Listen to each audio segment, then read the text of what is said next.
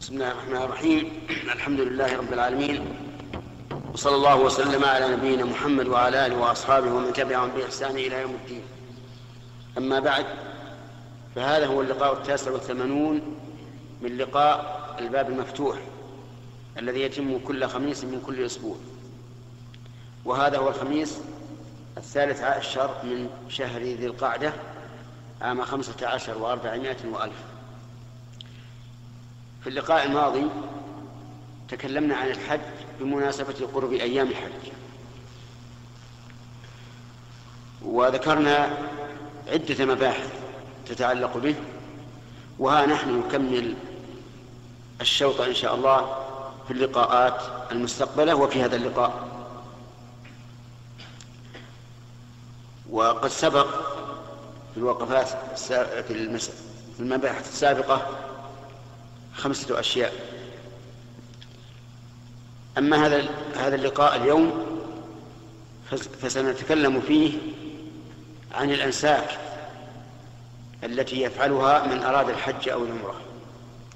فنقول إذا سافر الإنسان إلى الحج بعد دخول أشهر الحج فلديه ثلاثة أنساك.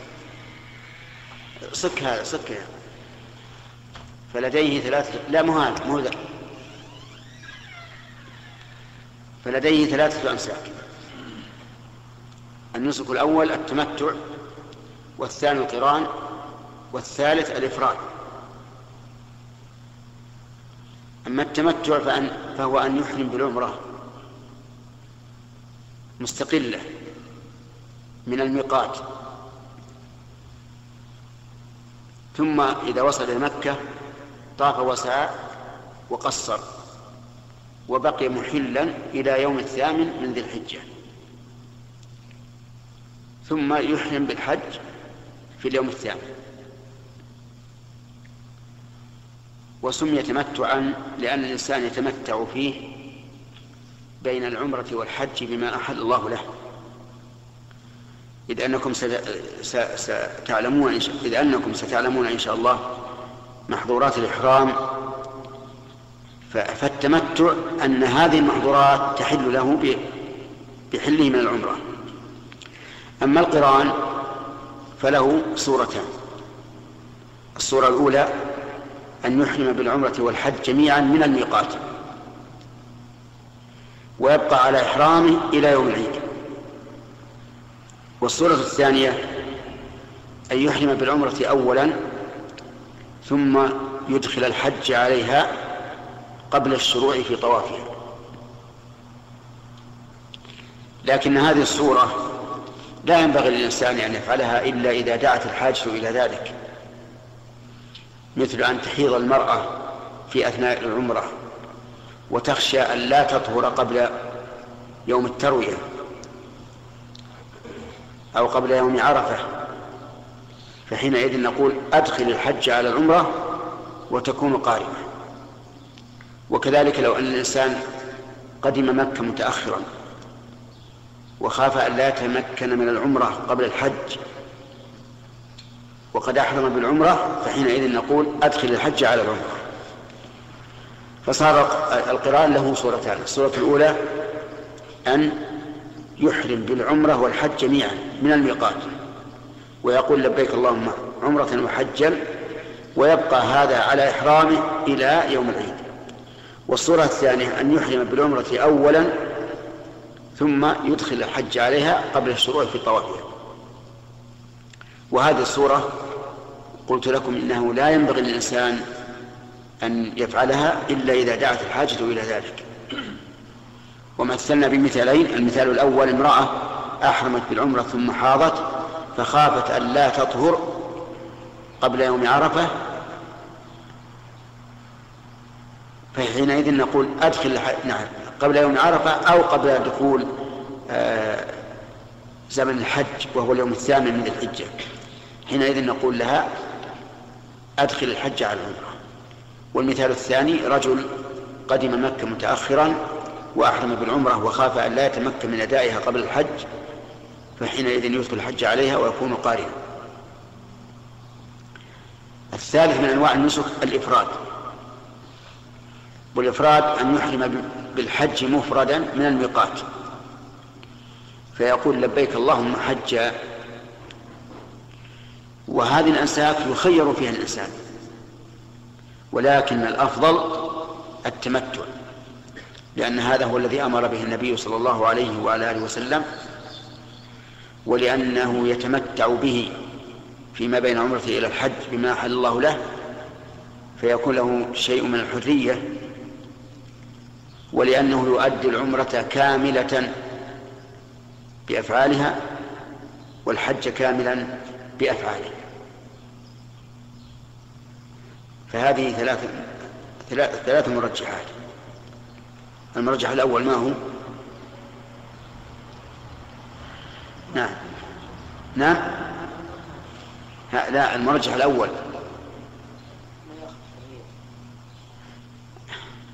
أنه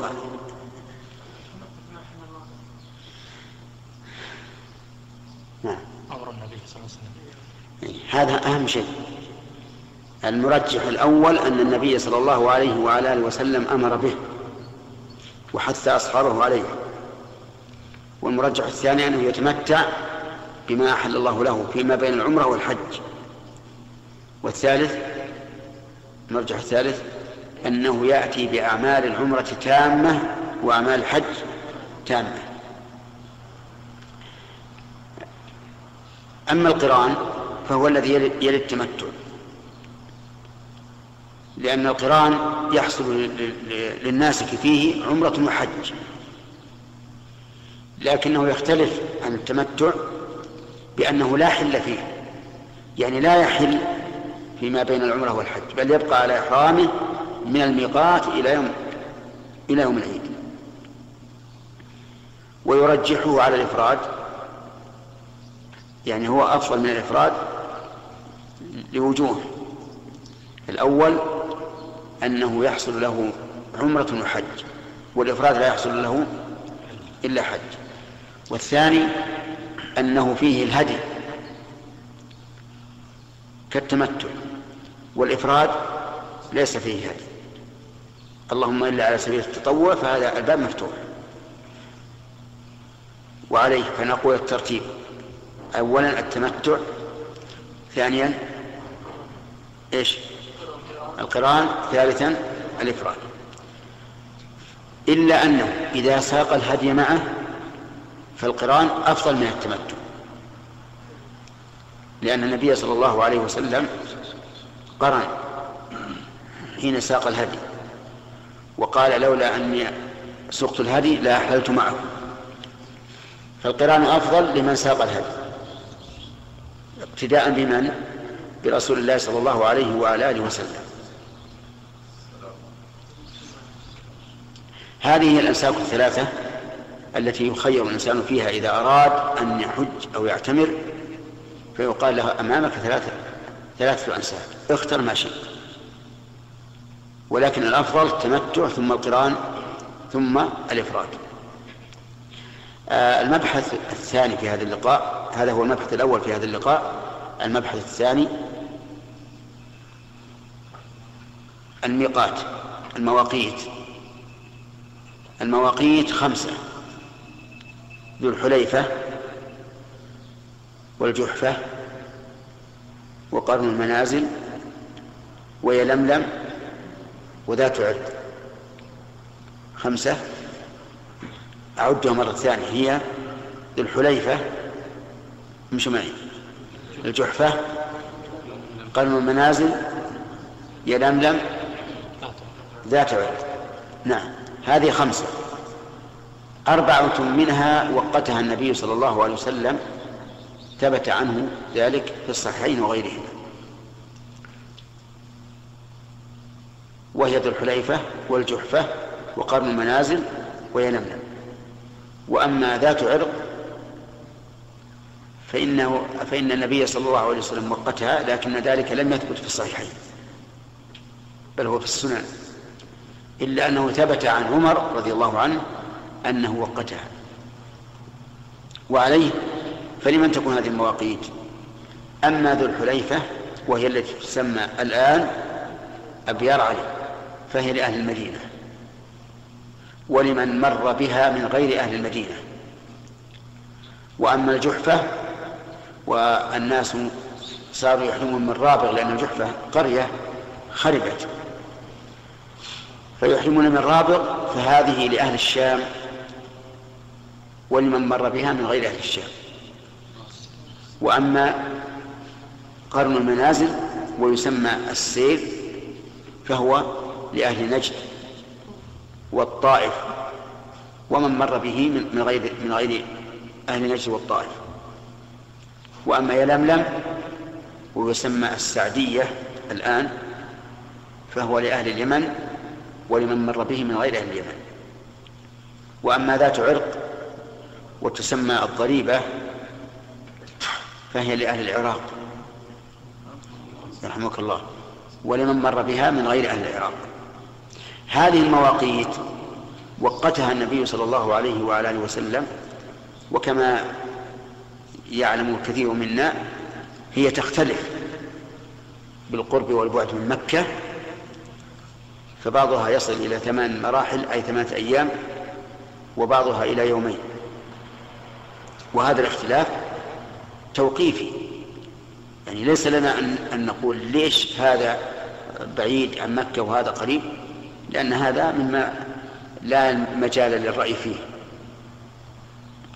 من مر بهذه المواقيت وهو يريد الحج أو العمرة وجب عليه أن يحرم منها ولا يحل له أن يتأخر. ودليل هذا ما ثبت في الصحيحين عن, عبد الله بن عمر أن النبي صلى الله عليه وعلى آله وسلم قال يهل أهل المدينة من ذي الحليفة. يهل وهذا خبر بمعنى الأمر. فيكون واجبا على كل من مر بهذه المواقيت وهو يريد حجا أو عمرة أن يحرم منها.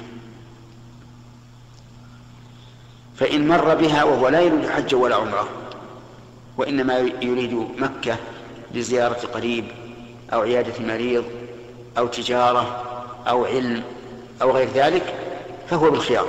إذا كان قد أدى الفريضة. إن شاء أحرم وإن شاء لم يحرم. وسواء طال طال غيابه عن مكة أو لا. وأما ما اشتهر عند العوام أنه إذا كان قد طال طال غيابه عن مكة لمدة أربعين يوما فأكثر فإنه لا بد أن يحرم وإلا فلا فهذا لا أصل له. المدار على أي شيء؟ على النية. هل هو يريد الحج والعمرة؟ فيلزمه أن يحرم من من الميقات الذي مر به. هل هو لا يريد ذلك؟ فلا يلزمه. إلا أن يكون لم يؤدي الفريضة. فإن قال قائل إن إنه من أهل جدة. وقد ذهب عن طريق المدينة يريد أهله. لكنه عنده نية أن يحج هذا العام. فهل لزمه الإحرام؟ قلنا لا يلزمه الإحرام. لأن هذا الرجل إنما أراد أهله ولكنه يريد أن يحج هذا العام. فلا يلزمه أن يحرم لأنه فيها في سفره هذا لا يريد الحج وإنما يريد أهله. فلا يلزمه الإحرام لمفهوم قول النبي صلى الله عليه وسلم ممن أراد الحج أو العمرة.